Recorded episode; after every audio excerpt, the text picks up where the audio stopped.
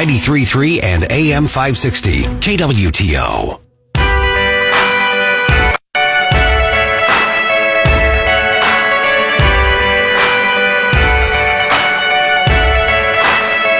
This is the Elijah Haahr Show. Follow us on Facebook and Twitter at 933 KWTO and stream us on the 933 mobile app. Donald Trump and Joe Biden are both in Texas today on the Mexico border, but they're very different places on the border. And joining us now on the show, Trump's National Press Secretary, Karoline Leavitt. Karoline, welcome to the Elijah Haahr Show. Hey, thank you so much for having me. We appreciate it. Big day for President Trump today, heading down to Eagle Pass. And uh, sounds like Sleepy Joe Biden is going to make his way down there all, uh, as well. What a coincidence on the same day. Yeah, ironically, their their immigration czar Kamala Harris doesn't never never found a way to get to the border. Biden finds a way to go to the quietest part of the border, and only does it after Trump decides, "Hey, I'm going to go down and show everybody how bad it is in Eagle Pass." It's unbelievable. These people announced Joe Biden's border visit a week after we publicly announced the president would be going to Eagle Pass. Joe Biden doesn't need to go to the border. What he needs to do is sit at his desk in the Oval Office and re-implement the Trump administration uh, uh, policies. He has the executive power to do it. With one swipe of the pen, he could shut down the border today but he's going to go down there and do a photo op and point the blame at, at President Trump for nuking the border bill, which was not a border bill at all. It was an amnesty bill. And it's not going to work. The American people understand that this border crisis is because of Joe Biden's policies. He opened our border on day one of his administration, and now we've had an invasion of nearly 10 million illegal people and we have a new wave of migrant crime, a growing and serious concern in every American community. Every border state is a border state, and we're losing American lives as a result, as we saw last week with the tragic murder of 22 year old Laken Riley. Yeah, it creates quite an interesting uh, perspective as you see Trump being the leader on all the issues that that everybody expects the president to lead on, and Joe sort of trying to figure out where the polling is and then how to follow along in the process. You guys are just coming off a big win in Michigan this week. Tell us about that. Yes, we had a massive win in Michigan. We love Michigan. We love the Rust Belt.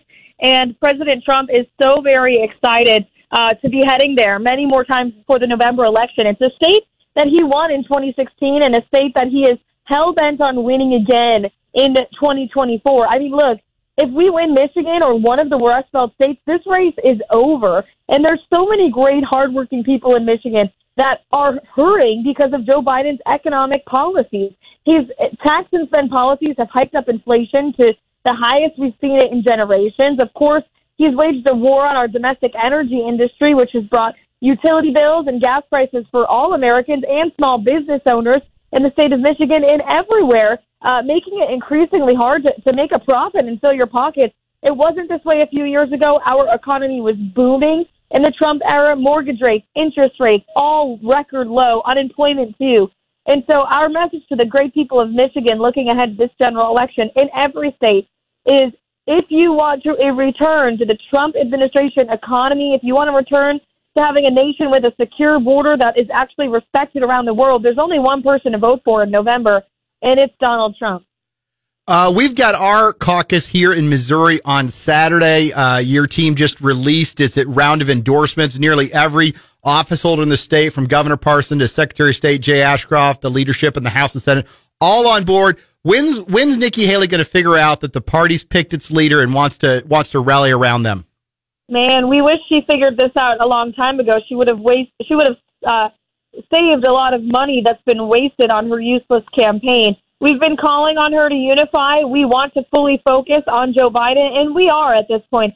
She has no mathematical pathway to the victory. I think she knows that. I'm not sure why she's still in the race. Many people believe it's because she's a vessel and a shill for the Democrat Party, which is not hard to believe when you look at who's donating to her campaign. People like Reid Hoffman, who is a Democrat mega donor that is actually funding one of the lawsuits taking place in New York State against President Trump right now. And so Nikki Haley is serving the purpose of, of the Democrats and the never Trump establishment. She's not adhering to the will of Republican voters who made their choice in Iowa and New Hampshire and Nevada and South Carolina very, very clear that they want President Trump to be our nominee because he's the best fit that we have to beat Joe Biden this November.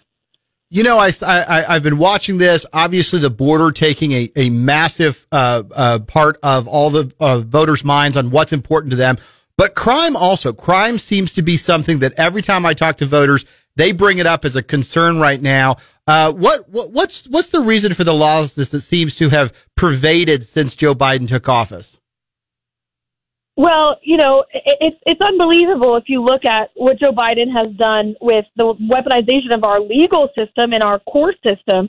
I mean, all these court cases that you see across the country, whether it's Fulton County, Georgia, or New York State, he's bending our laws. He's abusing our legal and justice system to go after his main political opponent. That's the hallmark of a dictatorship. That's not what happens in a in a free market capitalist society. What we saw in New York State, the finding of of the Trump empire, which is one of the greatest American success stories ever.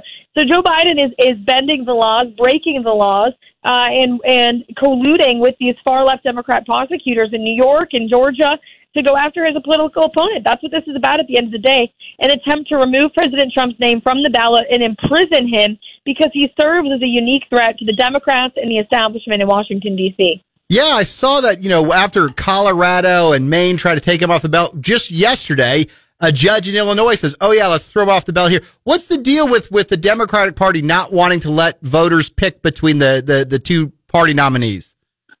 it's something to behold. I mean, uh, there's been legal scholars that are even Democrat and liberals leaning that have said they've never seen anything like this. They they filed that in the dissent opinion that the Supreme Court uh, took up, which is now, of course, hearing the case.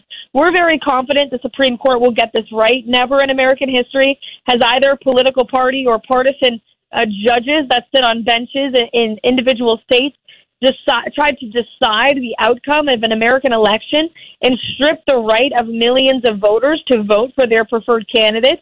So Colorado is going to lose, uh, and the Supreme Court will get this right. We're very confident that they will, and all of these other cases will stop. But I mean, to see Illinois again come out with that last night, knowing that this is completely unconstitutional, it just shows you how willing, how far they're willing to go in order to stop the man, and that should make voters want to more fired up than ever to vote for him.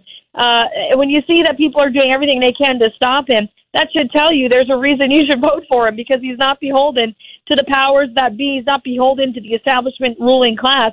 He's only beholden to the American people, and that's why they can't stand him. All right, I couldn't have you on without asking the question. Every Republican wants to know who's Donald Trump going to take as his running mate. Everybody does indeed want to know the answer to that question.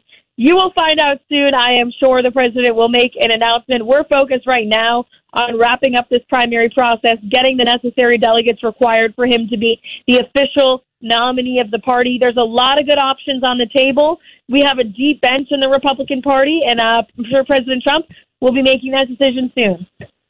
Karoline, uh, just for our listeners, obviously we get to see the president on TV. We get to hear hear from him. What's it like being the national press secretary, traveling with the president? What's your day to day? What's your schedule like? It's got to be crazy. Oh man, it is absolutely crazy. I'll tell you, I'm in my late twenties, and keeping up with the man is difficult for me to do. He is so tough. He works around the clock. He hardly sleeps. I don't know how he does it, but he does it because he's so fired up to get this country back on track. He really loves the fight. He loves the people of this country, and it's just such an honor to work for a man who works so hard to better this nation. He's the best president, certainly in my lifetime, arguably in history, and it's just an honor and a pleasure to, to speak on behalf of him and our campaign team. And I just want to say, you know, I'm out there doing a lot of the media, but we have so many phenomenal people that work on this team behind the, scene, the scenes that put together the events, put together the rallies, uh, and support the president in so many different ways. So we have an awesome team. The morale is very high, and we are all determined and working around the clock to win this election. No doubt about it. You know, you're absolutely right when you say high energy. I was at the Manchester rally in New Hampshire just a couple nights before New Hampshire took the vote, and watching him pacing the stage, firing up the crowd. He, he does. He brings almost a limitless energy when he speaks. You can feel it in the room. It's a little bit of a rock concert vibe when you go to one of the Trump rallies. yes, it's awesome. It really is. It's invigorating to be around, and and uh, you know he's like that every day. Whether he's doing but you know, private one-on-one political meetings or whether he's doing interviews with people. He just has a way about him. He's a special person, and people feel that. And you know, that's why this is more than a campaign, and we recognize that this is a movement of millions of people across the country who feel forgotten and left behind by politicians on both sides of the aisle. You know, Republicans and Democrats. They have we've had politicians for years that say one thing and do another, and President Trump is anything but that. Let me tell you, uh, he's exactly like he appears on television as he is behind closed doors. The man says what he thinks. You always know where you stand with him on any given day, uh, and in that way, he's he's a, a good person to work for because uh, you know he tells it like it is. If you're doing something wrong, he's going to let you know. If you're doing great, he'll let you know that too. Um, you know, he he's he he keeps it honest, and he always does. Karoline, thanks so much for joining us today. Looking forward to a big victory in the caucuses this Saturday in Missouri. Awesome. Thank you so much. Get out and vote, everyone.